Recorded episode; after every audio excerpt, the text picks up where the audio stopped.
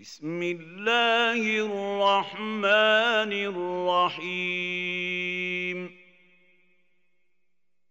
أرأيت الذي يكذب بالدين؟ فذلك الذي يدع اليتيم. ولا يحض على طعام فويل للمصلين الذين هم عن صلاتهم ساهون